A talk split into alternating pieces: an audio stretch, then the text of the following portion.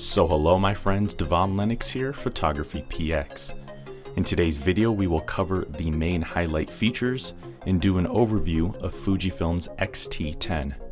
Initially released in the summer of 2015, the X-T10 is Fuji's more budget-friendly alternative to the pricier X-T1 aimed at hobbyist and prosumer photographers and it delivers comparable image quality and performance in a smaller and more compact form factor.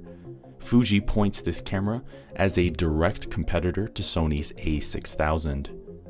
It houses the same 16.7 megapixel X-Trans 2 CMOS sensor without an optical low pass filter, the same setup as the X-T1. And like the X-T1, this camera also draws upon Fuji's long-standing history as a film stock company to deliver excellent image quality and color reproduction. And it also supplies the same continuous shooting speed of up to 8 frames per second, but only with a 10 shot buffer. Nevertheless, low light performance is quite good. Like the X-T1, it also features a native ISO range from ISO 200 to 6400 for noise-free images across its entire range. On the video front, this camera shoots 1080p, full HD video up to 60 frames per second. However, the video capabilities are somewhat limited and not as well executed as other recent Fujifilm cameras. For focus, it features a 49 point autofocusing system, 9 of which use phase detection, and it also obtains eye detection, which allows the camera to track either the closest or furthest eye as desired.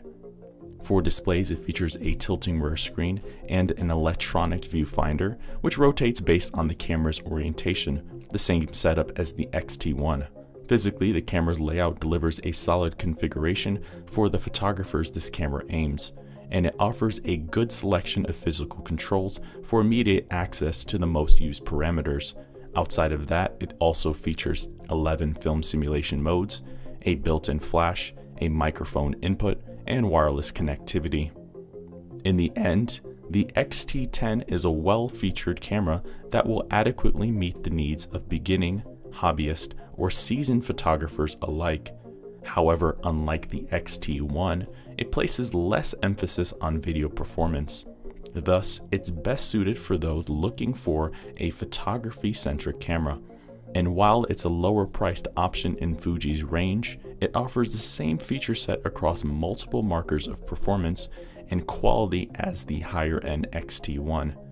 And in all, the X-T10 is an amazing little camera that fills a small void that's otherwise left vacant in today's lineup of digital cameras.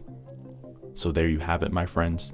There are the highlights and the overview of Fujifilm's X-T10. For more information on the X-T10 and other recent Fujifilm cameras, check out our website, photographypx.com.